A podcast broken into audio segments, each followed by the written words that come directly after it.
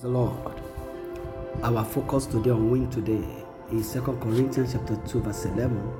The King James Version of the Bible said, Lest Satan should get an advantage of us, for we are not ignorant of his devices. Our focus today is win over satanic ignorance. I'd like you to know that one of the greatest weapon of Satan and of the enemy against the life of the believer is ignorance, keeping the believer in the dark concerning matters that are relevant to our lives. And that's why God also said that my people are destroyed for the lack of knowledge.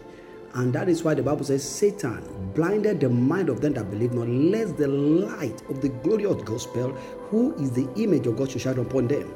And in our lives as individuals, one of the forces of the devil that we must win over daily is ignorance. If there is any area of our lives that we are struggling, that we're not doing well, it's a revelation of the aspect of our life where we have no adequate knowledge. And so Satan's devices, Satan's weapon is formed in ignorance. So he said, Lest Satan should get an advantage of us, for we are not ignorant. In other words, if we are ignorant about certain things, Satan already has an advantage of us over that aspect. And that is my charge for you today. Please be not ignorant of the devices of the devil. Be not ignorant of the things of the Spirit. Be not ignorant of the will of God. And one major way for us not to be ignorant is to gain access to the true knowledge of the Word of God.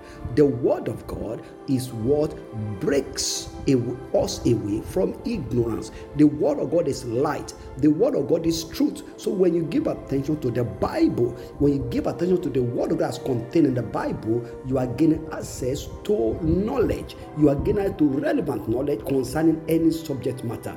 It is my prayer today that may the yoke of ignorance be broken over our lives in the name of Jesus. And may we be addicted to ever learning. May we be addicted to going for knowledge because the only cure for ignorance is knowledge. Nothing could cure ignorance like knowledge. Go for knowledge today. Knowledge of God's word. Knowledge concerning that aspect of your life that needs help. And you see that Satan can be easily defeated with the appropriate knowledge. You are blessed. Till I come your way again, keep winning with Jesus. Amen.